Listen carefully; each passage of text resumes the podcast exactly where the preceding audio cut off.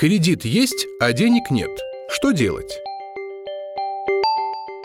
Некоторые люди, взяв кредит, даже не задаются вопросом, что делать, если я не смогу платить. Кажется, что такого не может случиться. Но в жизни бывает всякое, поэтому лучше заранее понимать, что может произойти, если кредит есть, а денег нет.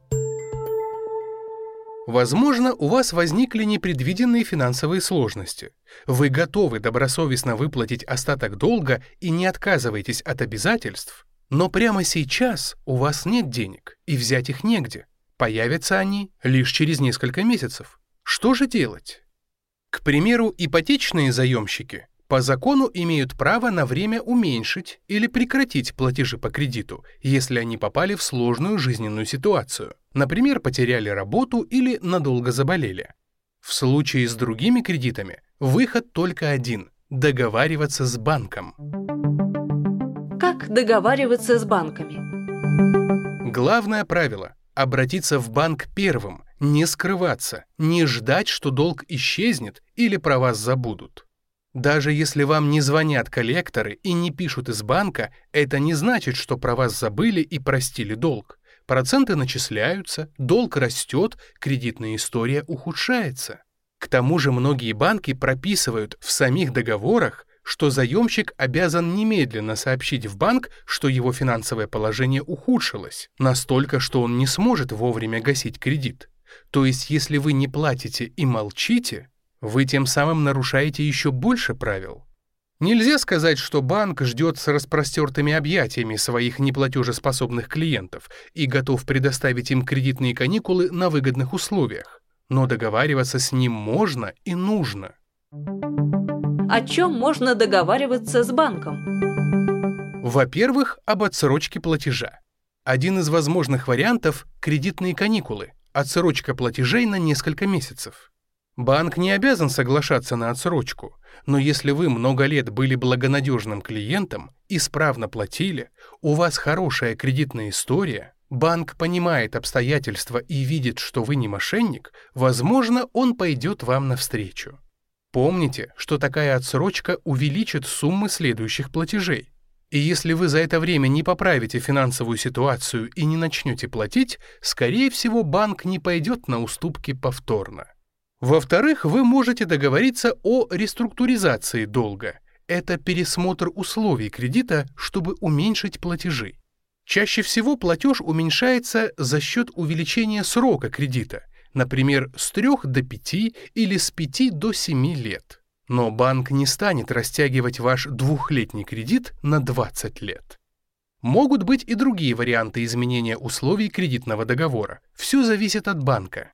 Например, предоставление льготного периода, когда в течение определенного времени вы будете выплачивать только проценты или, наоборот, только основной долг. Или уменьшенные платежи. Например, в ближайшие 2 месяца вы будете выплачивать только половину обычного платежа, а в следующие 2 месяца по 1,5 обычного платежа. Поймите, когда вы сможете платить по кредиту, и объясните это банку. Чтобы принять решение, банку важно понять, когда и откуда у вас появятся деньги. Если вы планируете, что через пару месяцев все наладится, и вы сможете платить по кредиту, например, вы ожидаете предложения по работе или закончится ваше лечение, расскажите про это. Но не пытайтесь выдать желаемое за действительное и приукрасить перспективы. Обман быстро раскроется, и пропадет самое важное в отношении к вам со стороны банка. Доверие. Как правильно договариваться с банком? Подготовьтесь к разговору. Соберите все документы, которые могут быть основанием для отсрочки или пересмотра условий. Важно иметь на руках хоть какие-то документы, подтверждающие возникшие у вас сложности, а не просто слова, что денег нет. Это могут быть приказ о сокращении и копия трудовой книжки, соответствующей записью, исковое обращение в суд и заявление о приостановке работы, если работодатель задерживает зарплату, свидетельство о смерти созаемщика по кредиту или близкого родственника, кто помогал вам оплачивать кредит, справка об инвалидности, выписка из медицинской карты, которая подтверждает появившуюся тяжелую болезнь или необходимость дорогостоящей операции, Документы о повреждении имущества, которое приносило доход, например, дома, который вы сдавали в аренду. Свидетельство о рождении ребенка. Не давайте обещаний, если сами не уверены в возможности их исполнения.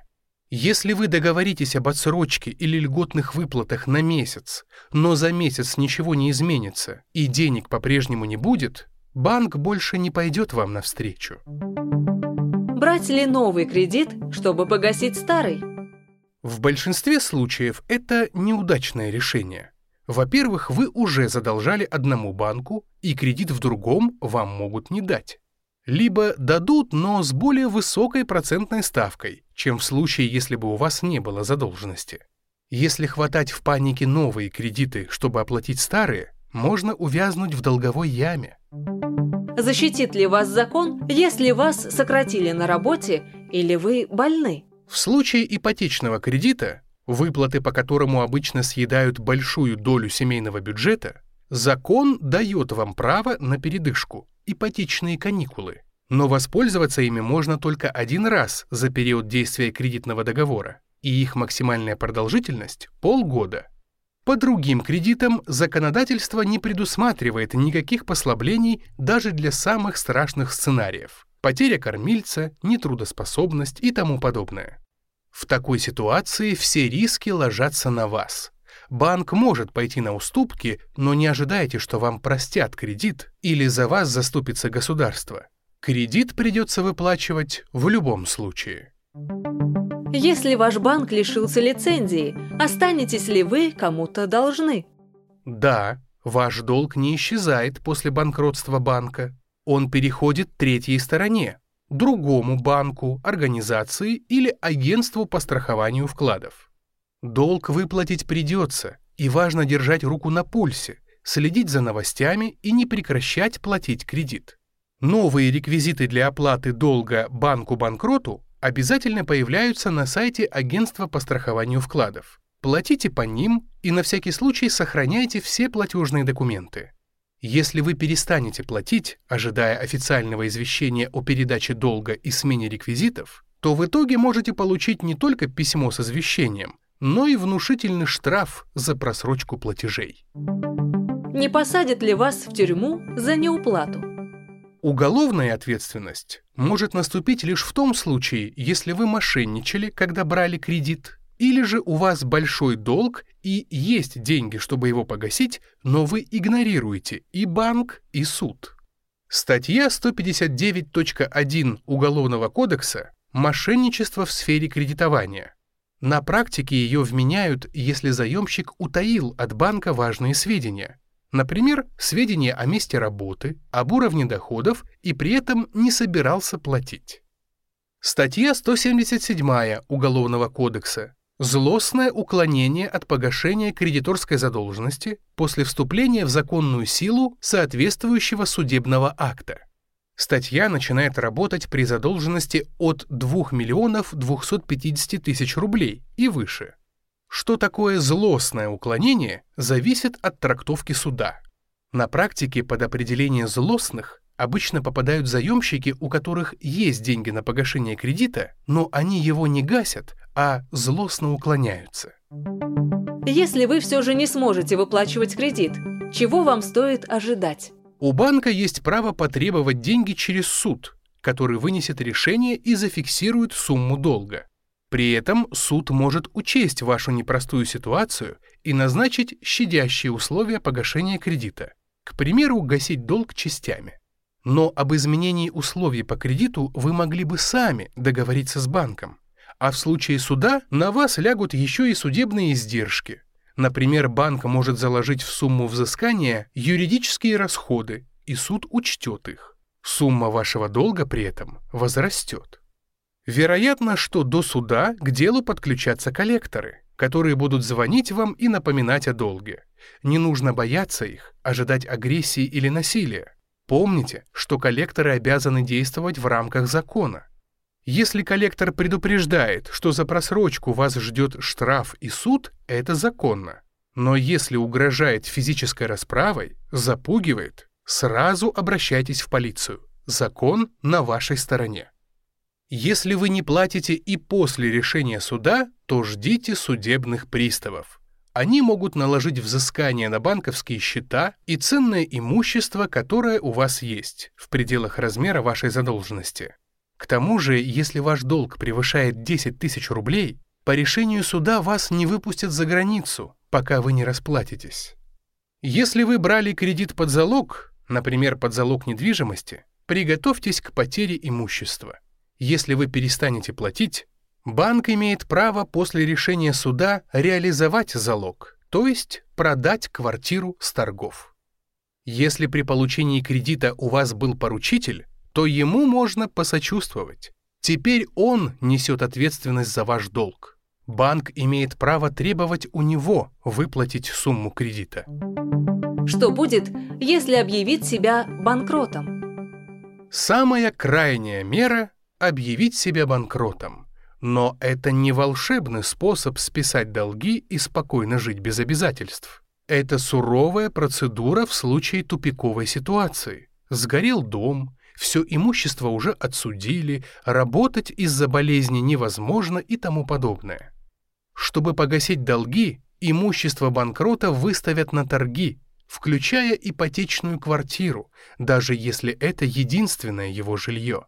Объявляя себя банкротом, нужно понимать, что это может обернуться запретом выезжать из страны, занимать управленческие позиции и брать новые кредиты без указания на факт своего банкротства.